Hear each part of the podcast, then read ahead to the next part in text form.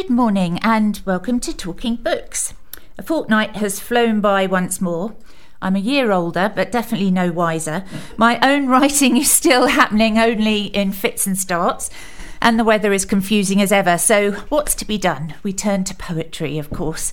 And today we're lucky enough to have a return visit by local poet Paul Tobin, who can always fill 30 minutes or so of Talking Books with words to warm the soul. So welcome again, Paul. Thank you, and happy birthday. Thanks very much anyway. Hopefully you're going to read some more of your poetry for us later on. Mm-hmm. But for anyone who hasn't heard the previous shows you've been on, do you want to just give us a bit of background to how you came to poetry and what inspires you? I've probably written most of my life, actually. I had a dream when I was 12. And I dreamt a poem, and it was a very bad poem. And since then, I have written poetry. To be honest, I was probably my middle 40s by the time I actually started thinking I needed to do something with this. I got derailed by thinking poetry had to be spontaneous, and I always cited Jack Kerouac's On the Road being written on one Benzedrine-fuelled night, but of course it wasn't, and he'd revised it, and I discovered all of this later on. What inspires me is everything around me. The world inspires me. I think with poetry that the poems are out there, and what you have to have is you have to have the eyes to see the poems. Yes. And I often think with the... photographers, you know, does the picture form, you know, does the eye see the picture, does the camera capture the picture first, you know, where does it all begin? And I think poetry is quite similar. Because I think certainly with the analogy with the photographs is, I'm just having my microphone tinkered with, so you'll have to excuse me for a bit. The analogy with the photographs is a good one, because often what you're actually seeing isn't what comes out in the final photograph. It isn't. And it's a matter of interpretation. And I always think John Keats, when he said poetry should come as naturally as the leaves to the trees, or better, it didn't come at all. Yeah. There's something in that, but it's a bit like your Jack Kerouac. If you see Keats' poetry, he's crossing out and editing all the way through. So, well, I think that's part of it should come naturally, that if you have to work at it, there are sometimes when you have an idea, you know, I get an idea and it's like a bee in a bonnet, and I think, oh, this is going to work, and it doesn't. And you have to walk away from it, because when it becomes strange, it just doesn't work. And I think what Keats is saying essentially is that the process of writing and revising should be natural. Yeah. And if you're trying to, you know, at times you're trying to marry up two dissimilar concepts, or you're trying to take something so far that you destroy the tension within it. Yeah, and it's like any writing, you can realise you've overcomplicated something. At least Keats kind of knew and stopped when he realised he wasn't going anywhere with something. Yes. You can sense his frustration. And do you find that, though, with if you've got this idea, are you able to just walk away, or is it frustrating? Depends at times. It really depends upon how close I am to it. What I tend to do is to put things when I finish them, is to try to put them away for at least 2 weeks in a drawer and walk away from them and not move on to something else. When you go back to them, you can usually start to see flaws that are there. You see things with new eyes. It's with all writing, you have to do that. Yeah. You know, and give yourself the space to be able to do it. And it's the luxury of having the space, actually. Yeah. I think it's one of the hardest things for writers to get to grips with, isn't it? Writers of poetry, fiction, non-fiction, is that ability to walk away from it and say, no, I've need fresh eyes. Yes. For this, and that editing process is really tough. It is, and it can't be underestimated, the amount of effort that has to go into editing. And for me, I usually write by hand, and I usually have a book with me at all times that I will scroll in, and I will transfer those ideas to an A4 notebook that I tend to write in, and I will do revision after revision there, and it's only then when I've got it feeling that it's just about there that I'll actually write on a computer. Yeah. Because I think you can lose too much. For me, I'm not the type of person that saves every draft on the computer. I will alter it till I get it the way I want it, and that's why I always like having the first draft. close because I can go back to what I originally... I can go back to the source. Yes. And because at times you're trying to make it work or trying to fit... To make it fit a form will change the... will dilute your idea. It will make it less... it will diffuse it, and you need to keep... you know, for me, I need to keep going back to the original idea. Yeah. And then retracing my... I suppose it's because I'm hopeless at reading maps. And I you know, so I always have to go back to the same place. Well, they do say having a wander is very good for very good therapy. Just having a wander and noticing what's around you is the best thing you can do. I mean, certainly for a poet, you get the sense that it can be the smallest thing that can set off something that becomes, well, much bigger and more meaningful. So. Yeah, it's just the trigger, isn't it? I think what happens is that we absorb the world. I think everybody absorbs the world, and I think poets and writers and, to an extent, photographers. I think creative people tend to be able to then represent something to the world in a different way. Yeah, I think. When we had some readings of your poetry last time, it was from Blessed by Magpies. It was indeed. So have you published anything since then? Blessed by Magpies came out, probably about 4 years ago now. A year ago in November, I published Flash Words, which was my my latest collection. Since then, and that went down rather well. I had a couple of nice reviews, and since then. And it's, you know, sold reasonably well. And since then I've been working on, I suppose, the follow-up. I'm always continually writing, and when I think I've got enough that is publishable, then I talk to my publisher. And I tend to work like that, and we have this sort of fluid relationship that at some point I'll come back with the next collection. The next one, we're waiting for Paul's next collection. Yeah, so that will probably be, I would have thought... sometime next year. I'm probably about 2/3 of the way there with it. I've got lots of poems, and I was looking at them when I was thinking about this morning and coming on, and I was thinking, some of them need a good tweak, even though I think I finished them. Yeah, you know, they end up like Robert Lowell, constantly revising your work. It can be just one word, can't it? Sometimes when you look at poetry, and it can be. It's really interesting to see a poet's thought processes and the words that have been there before the final version. Yeah. Have you got something you could read for us? Yeah, I was thinking about what to read, and.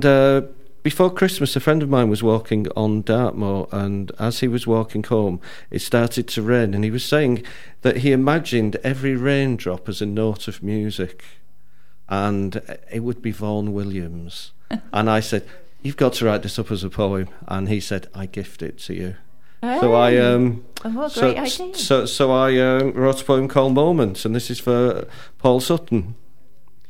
Then, as he walked home across the fields, rain began to fall. Dives and Lazarus in the first few thin drops, as if that rich man held the purse strings of the clouds. He moved through Thomas Tallis' variations, and as the rain became heavier, he could hear all of Vaughan Williams' music in the fat drops that fell on his head, ran off his shoulders and down his back. By the time he reached his house, the sky was an intricate lattice of music, which followed him inside, into the shower, chiming off the tiles as mute water slothed the music off his skin. Ooh. And what did you say that one was called? Moments, for once, the best description. Yeah. Yeah, titles are always difficult. Yes, they are. Yeah. Well, with anything. I mean, I know from, we've had argument over argument about titles. So yes, and you want it to actually fit the poem, don't you? Yeah, and you don't want to give the game away. No. I think that's you can do really obvious titles. Yeah. There was somebody I want to say it was Craig Rain, but I'm not sure it was. He used to just number all the poems, so he'd get 47, and I think that works. That works for me in an industrial way. Well, actually, I'm always better at looking at an index of first lines sometimes, rather than an index of titles. I don't have a... I have the first line in my head, but I couldn't remember what the title was. So maybe it's not as important as we think it is. I think it's one for indexers, really, isn't it? People who write indexes and content sheets are very, very interested in first lines, and sometimes the first line can really carry the poem. One thing that I tend to do is, if all else fails, is I will use the first line as the title. Yeah. And then the first line, bang, you're into the poem. Yeah, it's often what it's known as, isn't it, really? Yeah. You know, people will know the poem, but they won't know the title. Yeah. You convene Junction 25. Well, I would have said I used to be the facilitator, but these days the each person within it is such an amazing poet and so creative. I think I've stepped back from that role, really. We are a collective we are a collective of poets these days. Yeah. So do you still meet fortnightly? We do still meet fortnightly. The first meeting is bring your own work and we'll offer constructive feedback, and the second one is a workshop. One of us will take on and we'll write a poem in about 45 minutes. Wow. It keeps your chops sharp. Yeah. You have to do that. I bet, Does everybody have to read it out, or can they go, oh, no, you cannot. You never have to read anything out. That's any time you're in any workshop, I think it should be up to the individual, what the individual reads out, and I've never put pressure upon people to read anything they didn't want to, because you don't know where...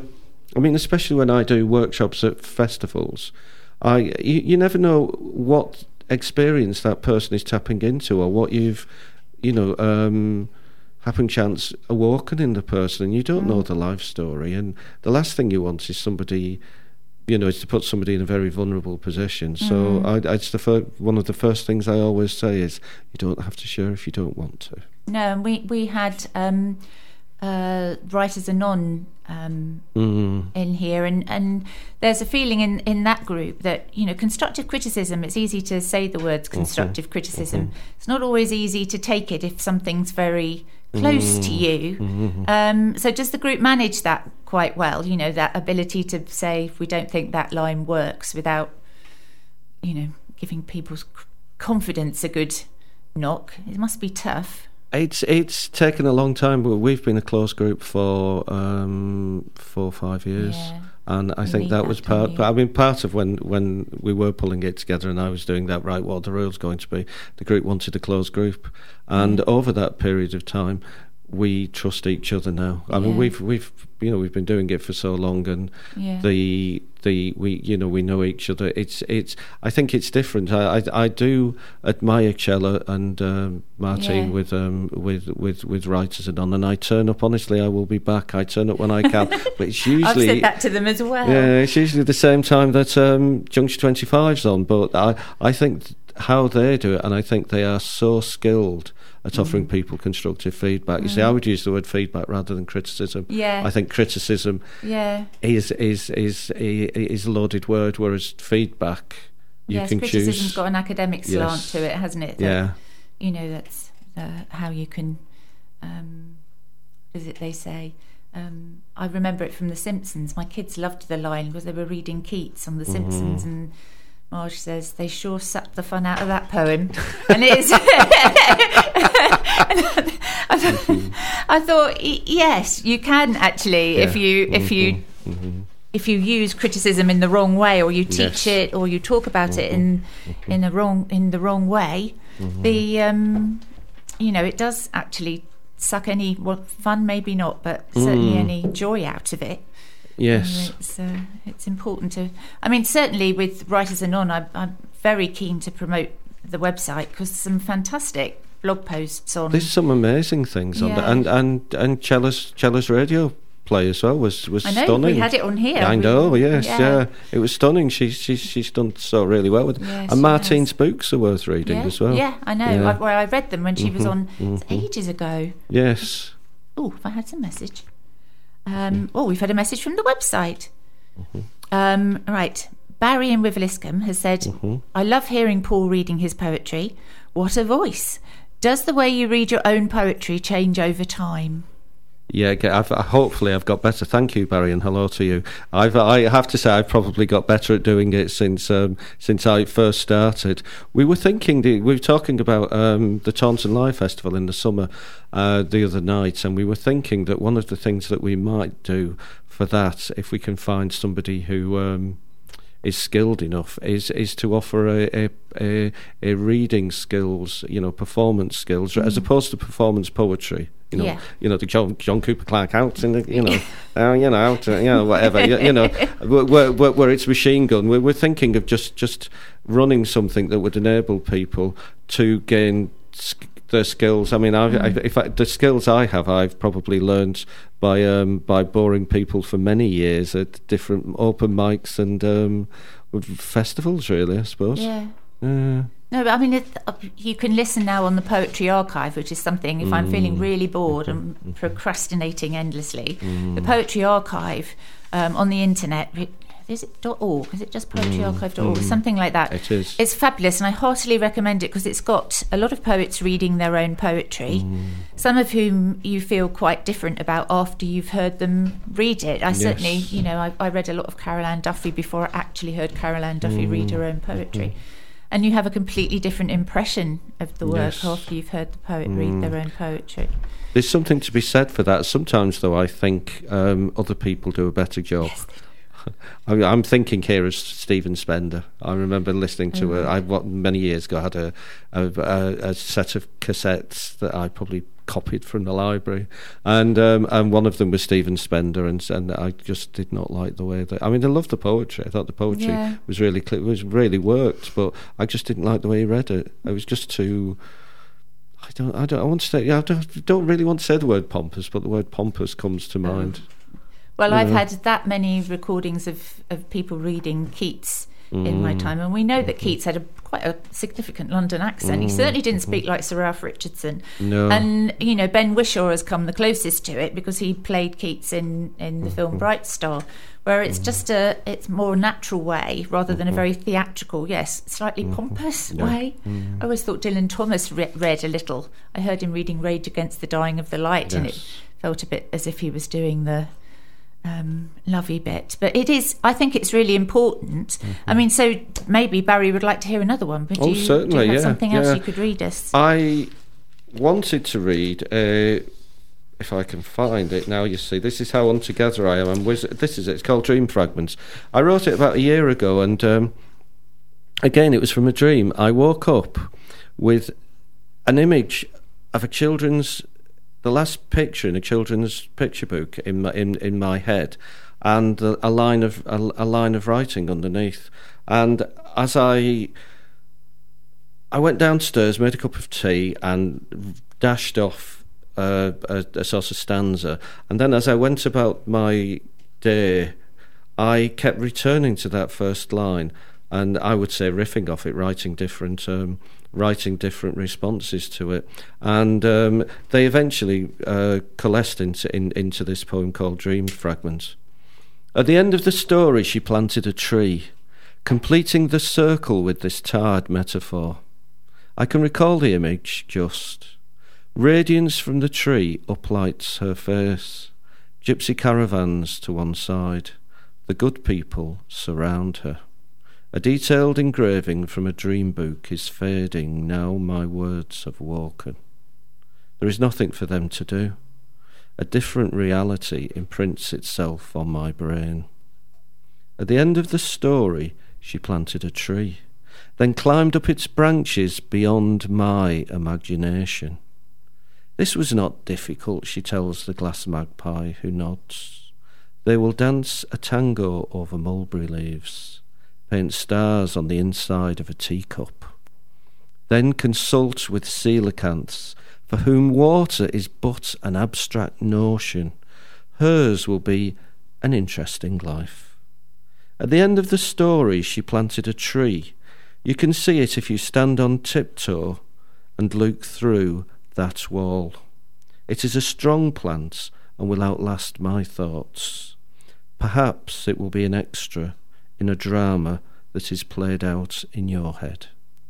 Ooh, lovely. you want to hear it again, but, you know, we're always talking for such a long time. There's no Indeed. Time. I mean, how many festivals have you got planned for this year? So far? I've been a bit lackadaisical this year because of one or two things that have happened at home. I've been asked back to the Warwick Folk Festival for the second year, and that's a really nice traditional folk festival. And I have only got 2,000 trees, I think. I think we're on the 2,000 trees. I'm waiting for Rob to get back to me. That would be our third year at 2,000 trees. I do that one with Junction 25. And other than that, at the moment, I haven't. Oh, and Wychwood. I'm doing Wychwood, the poetry cabaret at the midnight at Wychwood this year. I've been asked back by Anne again. I'm open to festivals, but to be honest, we're going to America for 3.5 weeks. We're going to Portland, so that's sort of thrown all of our. I'm 60 this year, so we thought we'd go. We thought we'd go and have a bit of a road trip. Yeah, have a bit of a road trip, and I've always fancied Portland because it's supposed to be such a hip place. Yeah, so you might come back full of new ideas for. I would imagine so. Yeah, usually I expect to be in a different place to be stimulated into writing. It's an interesting one. In Blessed by Magpies, there's a section called Road Poems, and I tend to be, if you visit somewhere different, the stimulus from it really, really gets me writing. Yeah, no, it's great. Mm-hmm. Well, we were talking, because you've given me some CDs, haven't you? I have. One's for you, which is Lizzie Nunnery, the wonderful Lizzie Nunnery, who is on in the Philharmonic Hall as part of the Acoustic Festival in Liverpool this month. And Lizzie and her husband, Vida Norheim, are stunningly wonderful performers, and she's look forward to that. She's always worth listening to. And the other one is by Brute Sharkey, who is putting together her second album as we speak, and will be touring in April, I think, or May. She's recording and she finishes it in April. She's touring in May, and she will be playing Taunton. She comes and does it. Usually when she's in the area, she'll do a house concert for me, and they're wonderful things. House concerts are brilliant. But you can find Brooke on her website, and she is a wonderful performer. There's nobody like her. She sings chanson, and she swaps from English to French. Oh, right. She's got the most amazing voice, and her band are so tight. They're stunning musicians. And the cover of the album is beautiful. It's beautiful, as well, and we were going to set a little competition. I might have to do it via my Facebook page. It might be the easiest way to do it. Yeah. Can I read it out now? I see you've got a quote up there from the great Bob Marley. One good thing about music is that when it hits you, you feel no pain, which is from Trenchtown Rock. And what I wanted to say then, as the competition would be to win Brooke's first album, would be, what was Bob Marley's middle name? Oh, wow. That's a good one. If rather than, I mean, lots of people who listen to this aren't on Facebook, of course, so I'm sure they won't mind if you email into the studio, which is studio@10radio.org. So email us in the answer to what was Bob Marley's middle name. We won't know if you Google it, but try not to if you can. Honestly, it's anything to do with Bob Marley has to be cool. Yeah, absolutely. Have you read the brief history of Seven Killings that won the Booker? No. Absolutely stunning. It's a wonderful. It was so thick. I know. I'm feeling really ancient now. Yeah. It's post-colonial writing and literature. It's stunning. And at the end of it, they say that the singer, he's always referred to as the singer, was playing the long game. You know, suddenly you hear people, you know, in every favela and barrio singing redemption song, and I think, this person's got it. Yeah. That was Bob Marley. Absolutely. Well, that's a great question. So email in, and I'll also run it via my Facebook Facebook page, which is Susie Grogan, if you're on Facebook.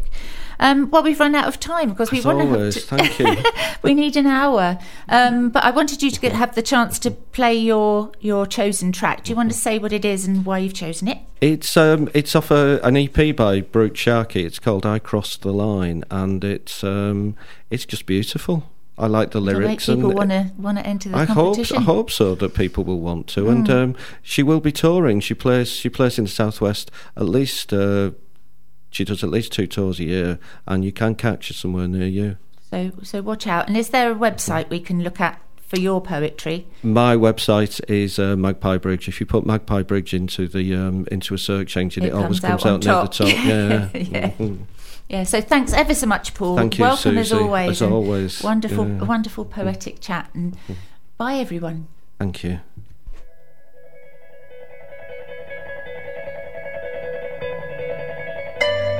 I called my mother the other day. She said she was fine, so we talked about the mistakes we made since the end of time. With a smile to push the phone back and a tear to put things straight, she told me I'd been given this very heavy trait.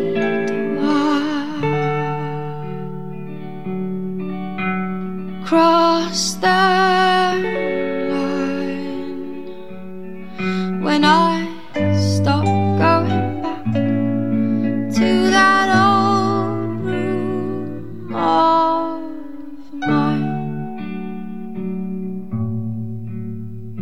I have a man, he walks by my side, his roots go deep.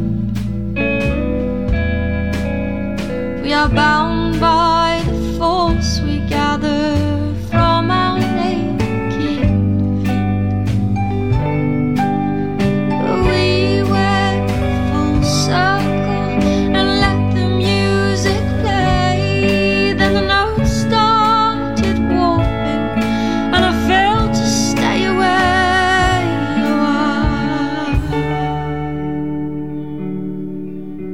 I crossed the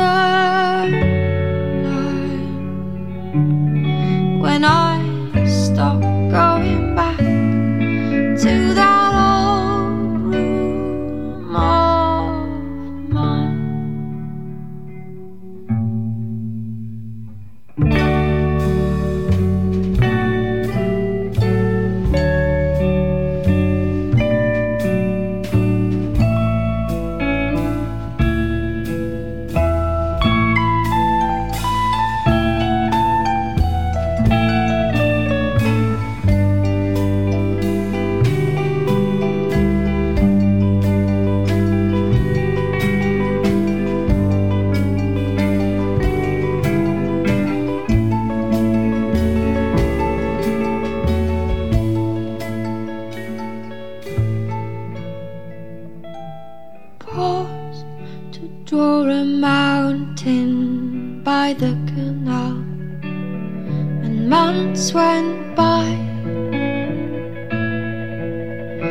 Flash and a few saved memories.